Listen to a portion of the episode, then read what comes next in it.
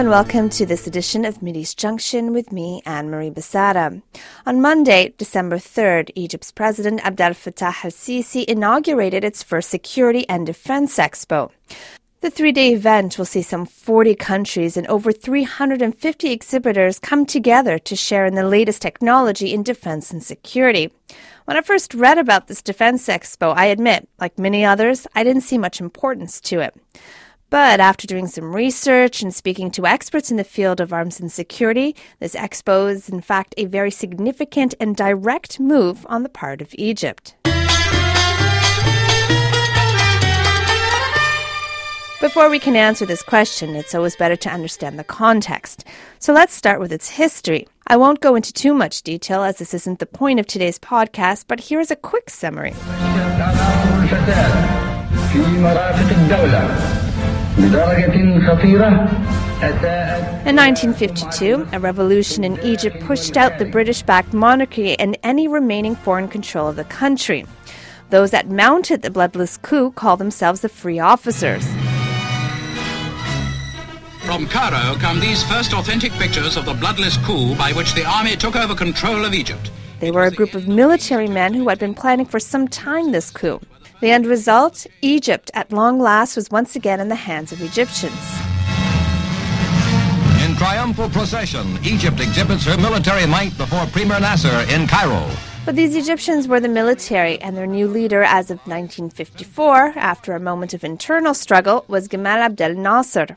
After the 1956 Suez Canal War, Nasser had successfully nationalized the canal against efforts from the French, British, and Israeli military. The victory against all three boosted Egypt's image not only as victorious against foreign powers. Riding a crest of popularity climaxed by his election as Egypt's first president, Nasser puts on the mightiest parade of power ever seen in the Middle East but also as a military powerhouse, as we can hear in this old newsreel from 1957 during a military parade in Cairo. As the Cold War became more palpable, Egypt was busy buying army equipment like a child in a candy store, making it the Middle East's most influential state, as Omar Lamrani, a senior military analyst at Stratfor, notes in his article back in October. This was the golden age of Egypt's military might. Not only was it known for its army strength within the country, but worldwide. But after its defeat by Israel in 1967, the army's reputation started to weaken. And following the end of the Cold War, the creation of the Gulf Cooperation Council, Turkey's re engagement with the region, Egypt began to lose its status. So, in the last two decades, the country has yearned for its military time in the limelight, as Issandr El Amrani explains. That role, regional role that uh, Egypt aspires to, has aspired to since the 1950s, has very much declined. And as a conclusion of that, the Egyptian military, I think, has begun revising its doctrine, and part of that has been upgrading its military equipment, diversifying its procurement. Issandr is the project director for North Africa and the Middle East at the International Crisis Group. There's been an investment in the Navy, partly to be able to play a greater role in the Red Sea. And generally speaking, I mean, although Egypt hasn't really come back in the Middle East, especially in you know the Syrian Iraqi arena, the way it might have been important in the 1960s or 70s. This push to upgrade its military equipment and diversify its procurement has jumped since Sisi took power in 2013. In fact, Egypt's spending on arms has grown by 215% between 2008 and 2012 and 2013 and 2017, says Pieter Wezeman, the senior researcher in arms and military expenditure programs at the Stockholm International Peace Research Institute, or SIPRI. I asked Peter if this is a remarkable number, given the country's total GDP spending on its military isn't really that high. In an email exchange with me, he says, quote, It is a significant increase, even if there have been other periods in Egyptian history when arms imports have been high. What needs to be noted, Peter explains, is that the overall GDP of Egypt's military spending does not necessarily include its arms imports, which are often bought through borrowed money, namely from the US and the UAE.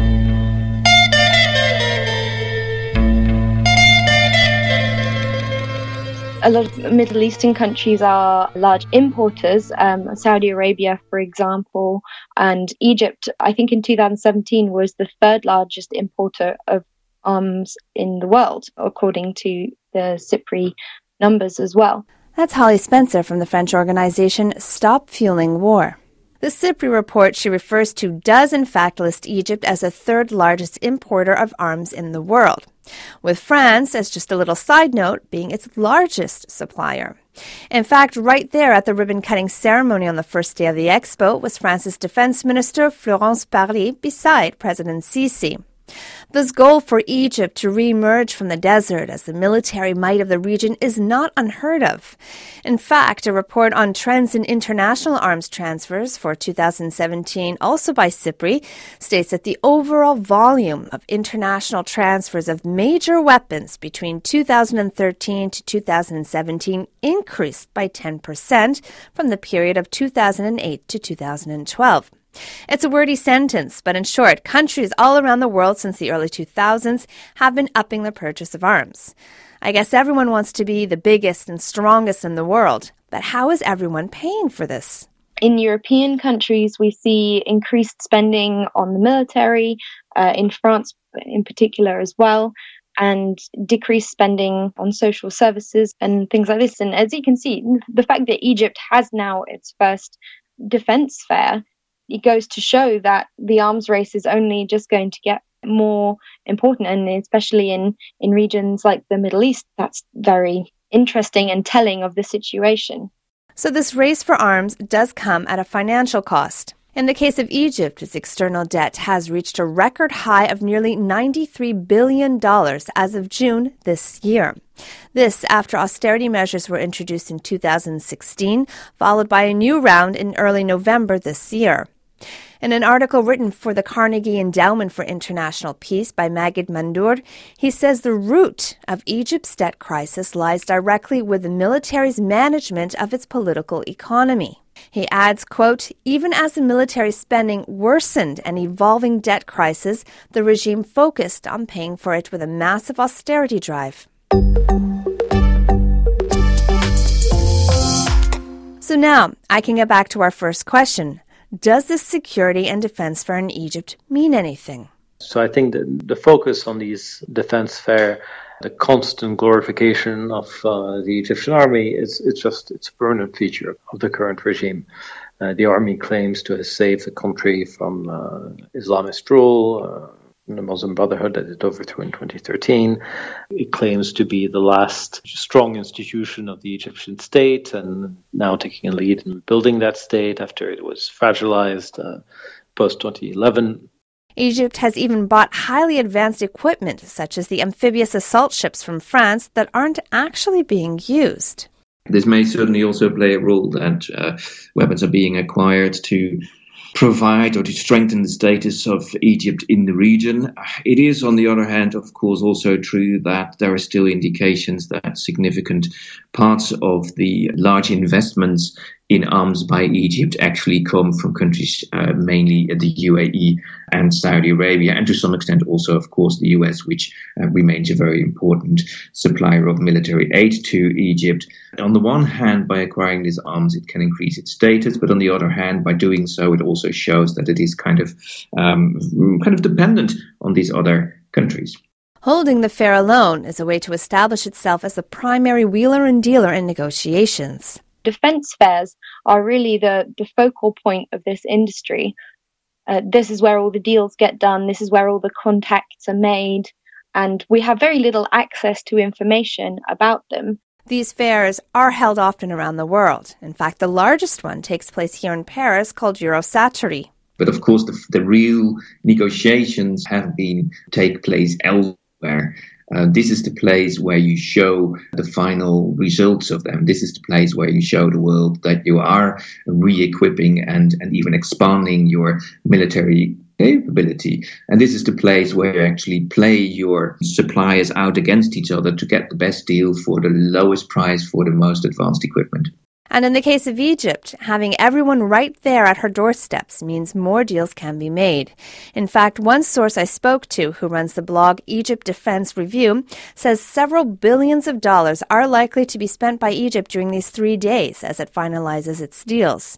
Since the U.S. cut its military spending to Egypt in 2013 as a sort of punishment for ousting then President Mohamed Morsi from power, Sisi has begun to purchase military equipment from all over the world. It seems to me that this arms fair probably is related to the increasing procurement that we see in Egypt, and also very important, the diversification of that uh, procurement. So, some years back, uh, a lot of what uh, Egypt would acquire would mainly come from the US and uh, would be paid for uh, with US military aid. But now they have are actually looking and actually are receiving arms for from what I would argue is a broader group of countries. Uh, it includes Russia, uh, which has really stepped up its arms exports to Egypt in recent years. China, uh, but also several European states, France uh, and Germany, for example, compete against each other for quite big arms deals in Egypt. But this may just be part of the plan. This fair signifies a sort of comeback for Egypt on the military scene. And while its economy, social services, and infrastructure remain weak, Sisi appears set on pushing ahead with this plan to build a self sufficient national arms industry that may one day compete on the international arms market. In the words of Egypt's Defense Minister General Mohamed Zaki during the opening remarks of the fair, peace must be protected by power that secures. Or, in other words, a strong military is synonymous with peace. That's it for this edition of Mideast Junction. As you know, we have changed our programming here at RFI English. That means more episodes of Mideast Junction. So don't forget to join me next time for another look at the region. You can also listen to all the previous episodes on english.rfi.fr forward slash features forward slash Mideast Junction.